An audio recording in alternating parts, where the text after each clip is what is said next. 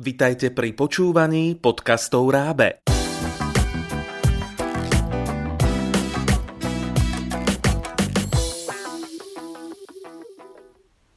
Vitajte pri počúvaní nového podcastu pre učiteľov. Počuli ste už o lenivom učiteľovi? Nie, nemyslím tým kolegu, ktorý by sa podľa vás mal snažiť učiť lepšie. A teraz vážne. Viete, ako kvalitne vzdelávať a pritom zbytočne nestrácať energiu?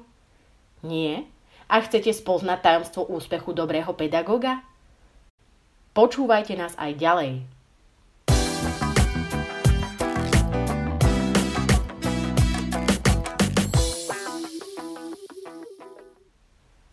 Ak sa vám už dostala do rúk jedna z kníh obľúbenej trilógie s pôvodným názvom Líny učiteľ, alebo ste sa zúčastnili aspoň jedného z našich webinárov s uznávaným českým pedagógom a psychológom magistrom Robertom Čapkom, PhD, ktorý je autorom tohto konceptu, tušíte už, o čo ide.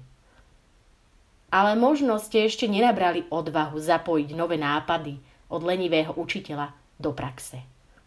Pomôže vám v tom tento podcast. Vyspovedali sme pre vás autora trilógie Líny učiteľ, magistra Roberta Čapka, PhD.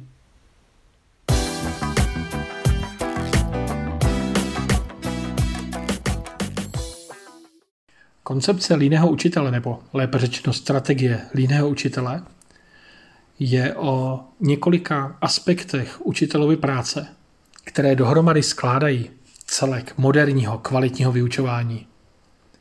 Učitel svou prací ve třídě vytváří klima. A na tvorbu správného klimatu má mocné nástroje. Měl by používat pestrou didaktiku, měl by podporujícím způsobem hodnotit, měl by, férov, měl by používat férová pravidla, měl by symetricky komunikovat s těmi žáky, měl by podporovat spoluúčast žáků na dění ve třídě, a to jsou principy, které dohromady právě tvoří strategii líného učitele. Ale pokud bych měl vyjádřit tu strategii třeba jedním souvětím, tak by to znamenalo, že líný učitel ví, že to, co žáka doopravdy učí, je jeho vlastní práce. A tím myslím žákova samozřejmě. Ne jako učitel, který vede frontálku, vlastně se dře, mele pantem, všechno ukazuje, všechny k všemu nutí, vlastně 90% práce je jeho a žáci pasivně sedí. Při výuci linného učitele je to přesně naopak. Učitel ví, že aby předal dobrý vztah ke svému předmětu a aby žáky naučil potřebné dovednosti a soft skills, tak to musí udělat prostřednictvím žákovy práce. Učitel by neměl učit žáka učivo, látku, ale měl by tuto látku využívat jen jako prostředek pro práci žáka a ukázat mu, že předmět, ve kterém oba spolupracují, učitel s žákem, je něco zajímavého, přínosného, zábavného, čemu se vyplatí věnovat čas, protože to potřebujeme do našich životů, do naší studijní a profesní budoucnosti. A aby učitel přidal žákovi dobrý vztah předmětu, tak to jde jen prostřednictvím právě zábavné zajímavé činnosti a zábavné.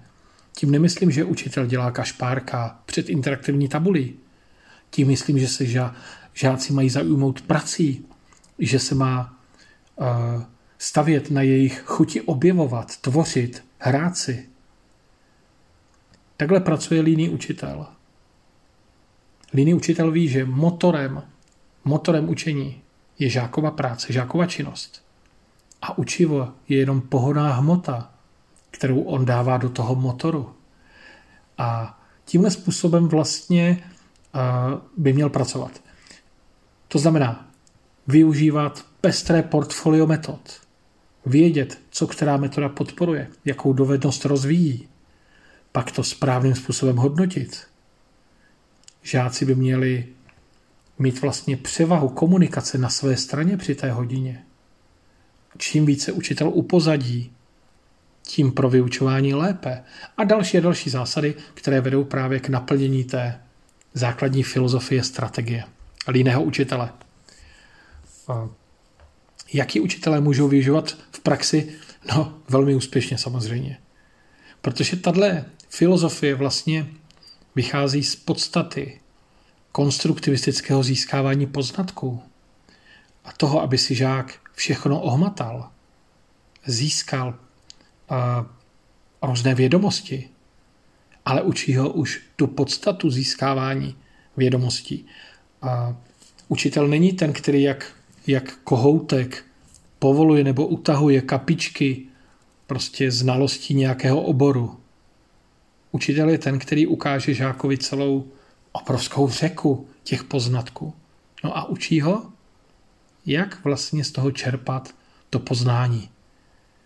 A prakticky, a řekněme, těmi metodami, ten žák se učí pracovat na často velmi vysoké kognitivní úrovni, protože my nepotřebujeme například, aby žák se učil, memoroval na testy, z paměti prostě hltal učebnice a popsané sešity a hlíný učitel vůbec jako nedbá na nějaké zápisy do sešitu, ze kterých se mají žáci učit. Mnohem lepší je, když žáci nám říkají o věcech, než aby my jsme je učili to správné, to jediné možné, to, co platí nějakým dogmatickým vyučováním. Ne já žákům, ale žáci mě budou říkat například o zemědělství ve středověku, protože já jim poskytnu prameny, ze kterých oni budou tyhle znalosti čerpat. Ne já žákům, ale oni mě budou říkat výsledky svých vědeckých experimentů ve fyzice, odborných prací prostě z hlediska třeba dějepisu a všech možných předmětů. Vlastně příliš se neliší práce třeba archiváře, redaktora, grafického studia od práce žáka, kdy učitel předkládá úkoly na úrovni těch žáků právě v těchto oborech. Snaží se jim přiblížit svět práce. Snaží se žáky učit kriticky myslet, či s porozuměním. No, bych o tom mluvit dlouho, ale obecně řečeno, učitel ví, že všechno, co chce, může u žáku rozvíjet, pokud vybere vhodné metody a aktivity a správně je hodnotí. Jednou jsou to otázky leadership, vedení lidí, jednou chce posílit dobrý time management u žáků, jednou jejich kooperaci a jednou, aby se dokázali naslouchat, aby se dokázali řídit v projektu a podobně. A to všechno jsou v podstatě aktivity, to všechno je dobrá didaktika. Takže strategie jiného učitele není jenom povídání o svobodném žákovi a podobně. Je to každodenní činnost, vedená velmi konkrétními, řekněme, myšlenkami nebo konkrétní realizací určité učitelské filozofie. No a ta učitelská filozofie má právě ty zásady, jako je práce s chybou nebo přátelská kázeň a mnoho dalších které velmi konkrétně napovídají, co by se mělo ve třídě dít. Například práce s chybou. Kvalitní učitel by měl vědět, že by neměl chybu žáka trestat sníženou známkou, ironií, nějakou nevhodnou kritikou. Chyby jsou to, co ve třídě potřebujeme. Chyby jsou to, co je často zábavné, poučné. A my s chybou musíme umět dobře pracovat nejpenalizovat špatnou známkou, ale využít ty v rozvoji žáků, vzájemným učením a, a dalšími technikami. A přátelská kázeň, zase velmi stručně, znamená, že učitel si je vědom, že žáci se dopouští někdy přestupků, porušují pravidla, ale to je v pořádku, to je součást jejich sociálního učení, patří to k věku, patří to ke zkoumání, a okolí toho žáka. A učitel, který přijímá nějaká opatření, by měl být ten, který, jak pondělíček píše, vlastně trestá milující rukou. To znamená, že pokud máte takového mentora, průvodce, který předtím mnohokrát vás pochválil, mnohokrát posílil to dobré, co žák udělal, který, který mnohokrát byl schopen vám dát jedničku, tak je to ten pedagog, který nyní zcela legitimně a na základě té přátelské kázně může i přijmout nějaká opatření, kterými žákovi ukáže, tady jsou mantinely, tady se překročilo pravidlo a pokud jak si celá třída vidí ten důsledek příčina, tak se zase všichni učí, jak se chovat, jak pracovat, jak spolu vycházet.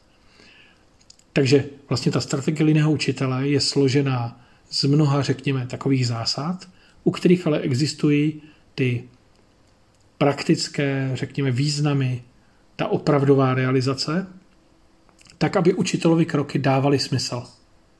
Aby jedna věc podporovala druhou a učitel ve třídě se choval konzistentně a zcela jasně.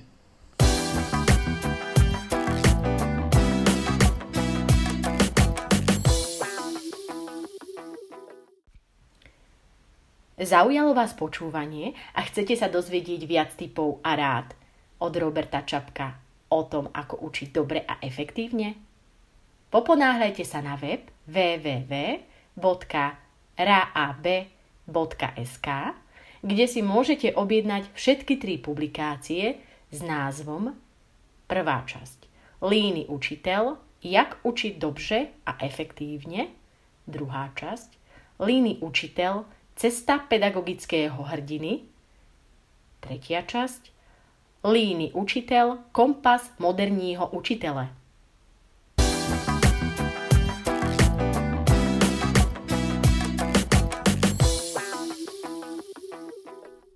Pripravilo pre vás Rábe, partner pre vzdelávanie na Slovensku.